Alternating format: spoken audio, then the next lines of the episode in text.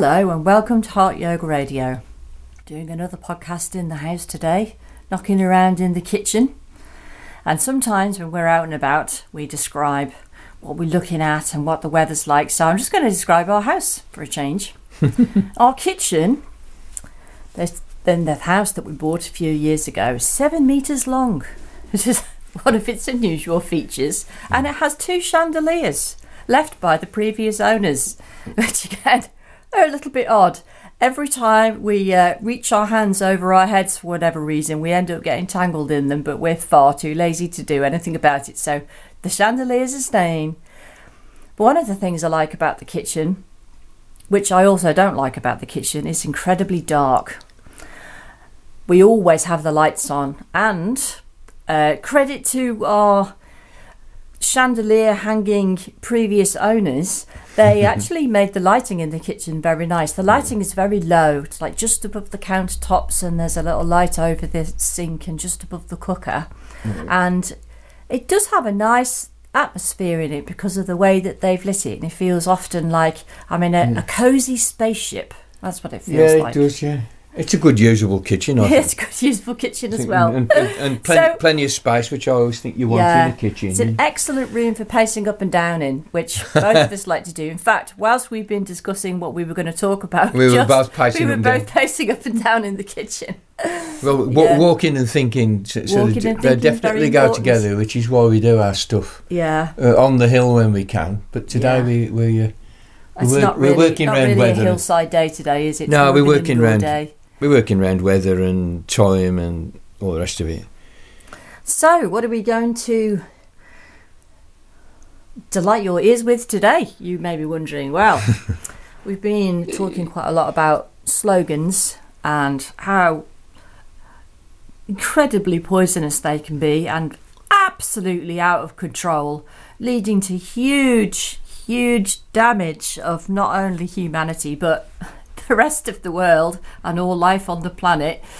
Um, and how they uh, they do have an incredible knack to boil something down into a three-word slogan like mm. Mm, "Get Brexit done," which roughly translates means completely trash Britain and everybody in it. Um, for for profit and gain. for profit and gain. yeah not to mention the many, many other things. Oh, fake uh, news yeah, to be described I like, anything. I liked, do you oh, remember we, don't, oh, we don't want to listen to experts anymore. That's right. Yeah, I remember, remember Liz Truss. Remember her? what was hers? Oh growth, growth, growth. Oh, you yeah. know. Well, that one didn't last long. Like, like an ingrowing toenail. That's precisely yeah, what we had the, uh, the anti. She invented the anti-growth coalition yeah. as the external enemy, which in, incidentally was the Did, tofu eating wokerati. but anyway, some of it's funny, but some of it's fucking awful. Let's let's be fair. It's led to utter uh, massacres of people. Just a yeah, it's pure manipulation so today we just wanted to talk about that, coming at it from a number of angles, uh, exploring yeah. it a little bit. I mean, you might be feeling, oh yeah, I don't need to listen to that. I can I can look at the, the, the headline in the Daily Mail and instantly see how that's trying to manipulate me, and it has no effect, which is great. But unfortunately, to all the people around you, um, family, friends, you know, they could be swallowing it whole, and like us, sometimes you could feel a bit like oh, uh, this it, you feel got a bit angry and powerless to be able to point out mm. to people in a way which helps them to actually see through these these slogans. And they're and they're just they're swallowing it. And you can actually see it poisoning them. You've been quite uh, annoyed by this subject this morning, haven't you? The thus well, podcast today. It's it been, does, it does, certainly concerning you. So, um, mm. what what angle do you want to start well, with? Does, how we're going to tackle does this? Dis- it does it does disturb me, and uh, I mean what you've outlined is the ge- the general case of the uh, the power of sloganeering and, and um, propaganda. Basically, the, the, the slogan is the unit of propaganda, and it, yeah. it, it does overall have a a nefarious effect on our society and, and, and the future of our species, indeed. So I am concerned about it. But I've light, lighted on one example to keep it simple. And I've, I've been thinking about Elon Musk's statement that he's uh, a, a free speech absolutist. Um, and when he bought Twitter for $44 billion, he uh, readmitted Donald Trump, who'd been banned from Twitter, even while he was president. Um, Trump didn't take up the uh, the invite. He's got his own outfit going, but nevertheless, he was re-invited. And, and, and of course, that, that, monster Andrew Tate, you know, who, had been banned for obvious reasons, is, is allowed back on. Truly awful um, person, if ever um, there was so, one. So, um, I, am going to have to say at this juncture, I, I'm, I'm, I'm pretty well like a free speech person. I'm pretty much for people doing and saying what they like with the caveat that you don't hurt other people. And if you listen, if you go back over our podcast, you will find a podcast on free speech in which I think I come up with the the pros and the cons, you know, and and in and, and in which I point out that this is not a simple problem. We cannot reduce it to slogans. It's a very very nuanced and difficult problem. That is what I want to say uh, uh, about about slogans in general generally disguise the true complexity of, of a matter. You know, and yet we swallow it. We even have a, like a philosophical principle, you know, in simplicitas veritas. Occam's razor, I suppose, you know, which says, uh, you know, in simplicity is the truth. Well, it's not true. In, simpli- in simplicity lies mostly the slogan. And so um, th- that is what I'd want you to take away from this and, and, take it away as an item in your toolkit to, to, to, to, to, to think, well, where are the nuances here? You know, where, where are the tensions? Where are the the difficulties that that, that it's that, that, that almost seem to defy our ability to find to think a way through, you know, and and, and for us to to acknowledge the, the hubris of imagining you, you can condense the world and our life and our life's experiences down to three and four word slogans. You know, but with the specific instance of free speech absolutism. Now, the one objection to my mind to free speech absolutism is, is one that sounds very technical to start with and, and a matter of ab- abstruse and uh, as a matter of abstruse philosophy with which most people will not be acquainted and probably never will be acquainted. So, even though I'm going to, when I explain it, you'll see that what, what, what we've got here is a fairly straightforward and, and useful idea. And that idea is, is, is the performativity of speech acts. This is an idea put forward by Austin in somewhere in the middle of the 20th century but it's kind of preempted by uh, David Hume in the 18th century and uh, by Nietzsche in the 19th century uh, in a kind of slightly roundabout way. Now, I've got to say here again uh, that I'm not going to just lift Austin's idea as is. I'm actually going to uh, borrow it, tweak it, modify it, play with it, uh, and develop my own uh, way through this this uh, this story. And I have to say that you know, philosophy is creative.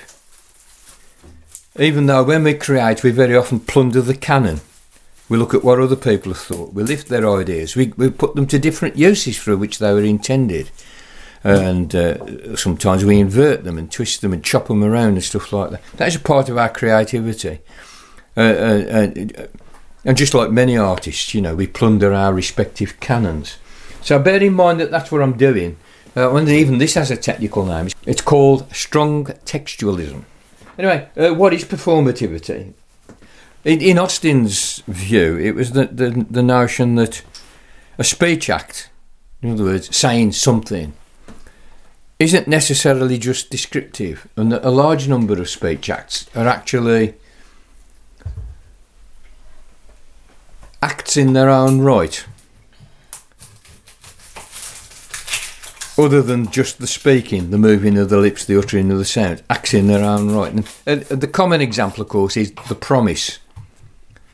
You know, you make a promise and something has happened, a, a, an action has been performed, a promise has been made, and you will be expected to keep it. It has real world consequences. Another is perhaps a judge passing a sentence. That is a, a speech act. You know, or somebody issuing an order to in the army to a, a subordinate or something of that type. So it's kind of pretty obvious that the, the, these these are um, items of speech that that, that that go beyond simply describing the world. It's not the cat sat on the mat. It is I swear before God and the King to do my duty. Yeah. Now, Austin becomes very concerned to taxonomise speech acts, sentences, you might say. And he expands it, uh, over time, he expands his classification system. And so you've got locutionary sentences, something like the cat sat on the mat, illocutionary, and perlocutionary. And he, he started developing this taxonomy of speech acts. He then found that actually he was on a bit of a hiding to nothing because they slide over into each other. These are our friendly fuzzy boundaries again. What a poor guy, because you probably put loads and loads of work he, he into did, that. He did put a lot of work into it, yeah. But it, it turns out that, it, that the approximation is actually incredibly useful. And uh, unlike Austin, I don't want to go off into this taxonomising direction. I think uh, Wittgenstein is still our man in this respect. You know, don't taxonomise. Look, look at each case. You know, and Austin, uh, obviously, Wittgenstein sparked all this off for him, but uh, he did have to admit that, that the pure taxonomising with the very hard boundaries, in fact, the sloganeering, you might say, uh, uh of his speech acts theory was um, was going to be self defeating doesn't matter. We've got something very useful there because it is it is a truism, isn't it? That certain things that we say, and this is the bit that uh, Austin doesn't emphasise, but Nietzsche does. Certain things that we say change the world, or are capable of changing the world. And I would say a, a promise ch- changes the world.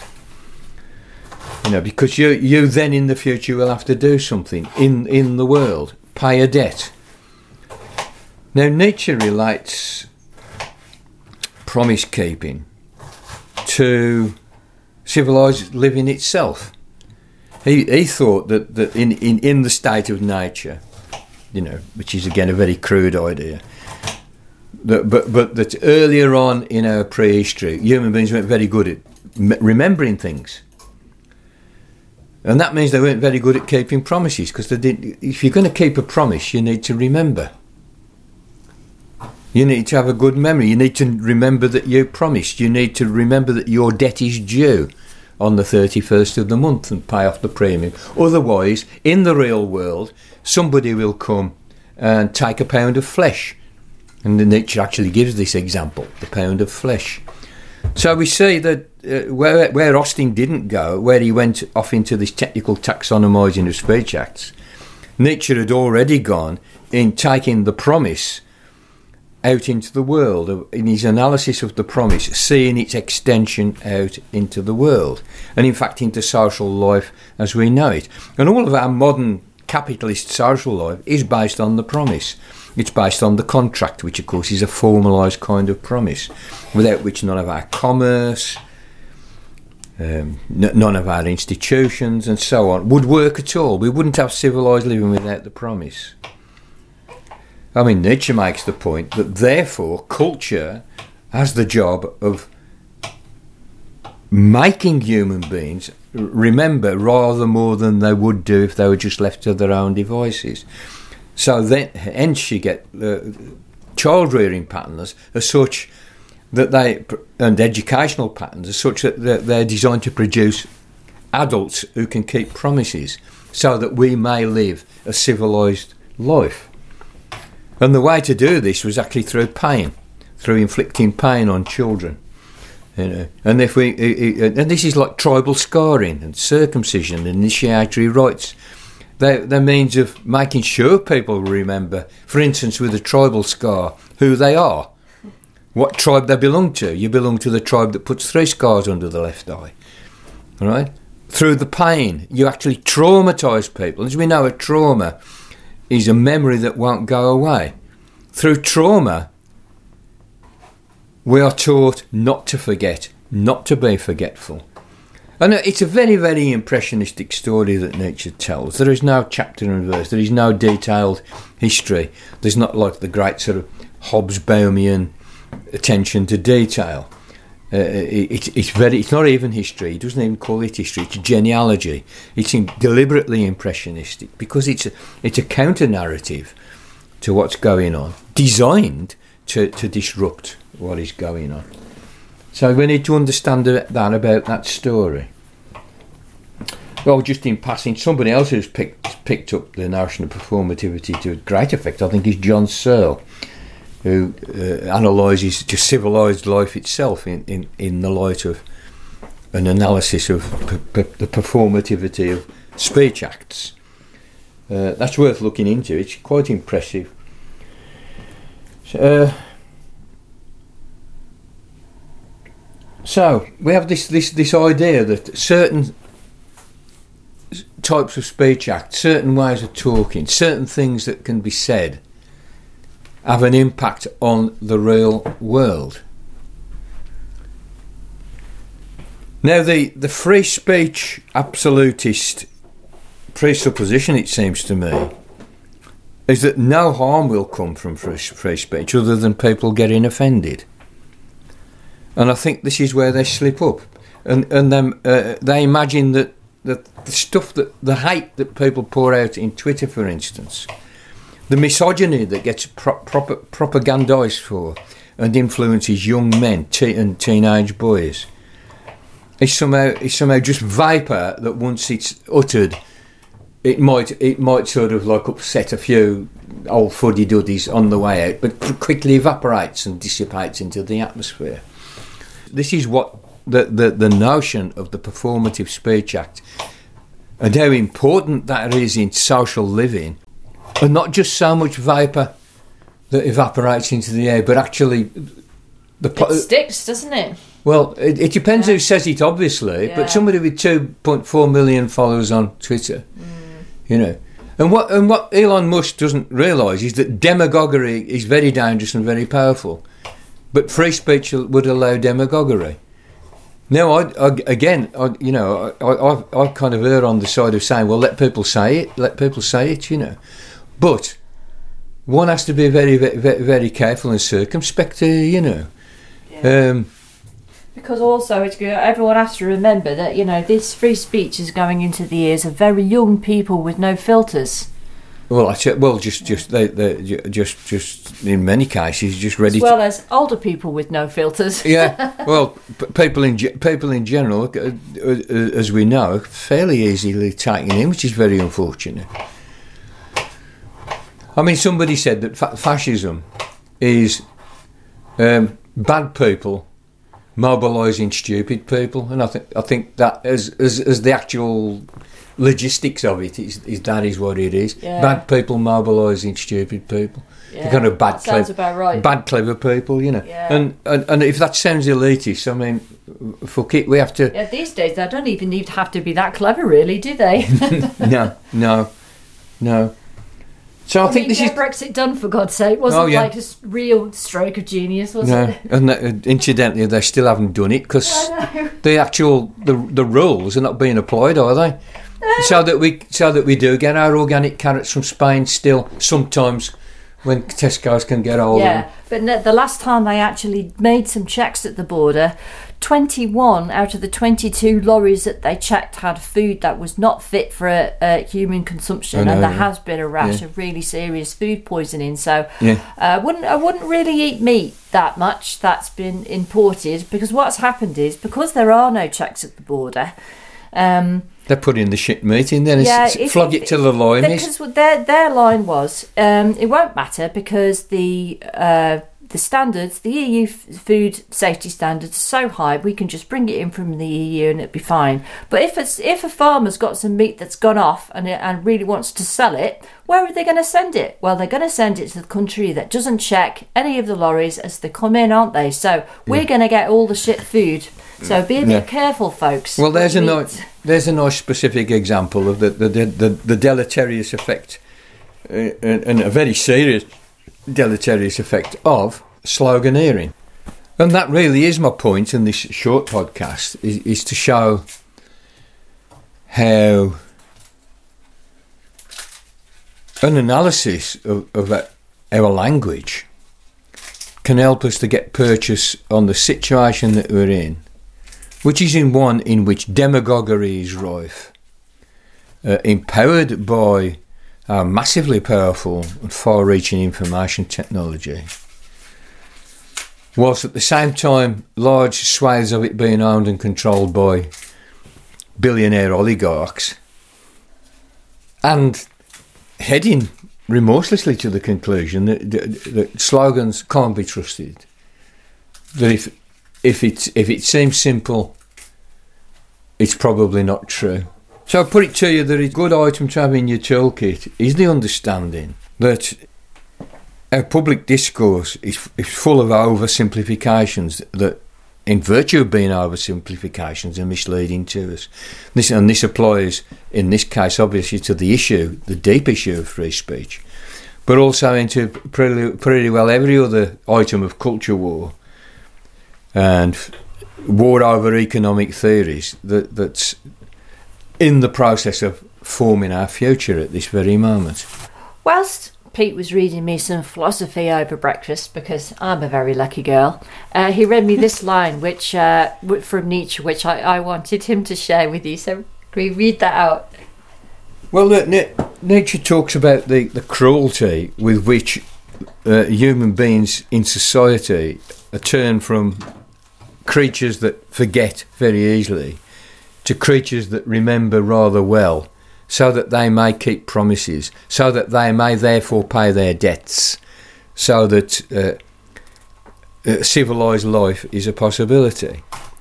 But notice the whole thing then in, on Nietzsche's side, the whole question of civilization is based in and empowered by cruelty, simply cruelty. Anyway, I just noticed this uh, aside in in uh, the second essay of the genealogy of morals, which is where Nietzsche sort of works out all this stuff.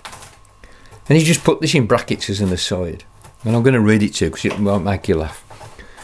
And all religions are, at their deepest foundations, systems of cruelty. Good old Nietzsche, what a good line. Yeah.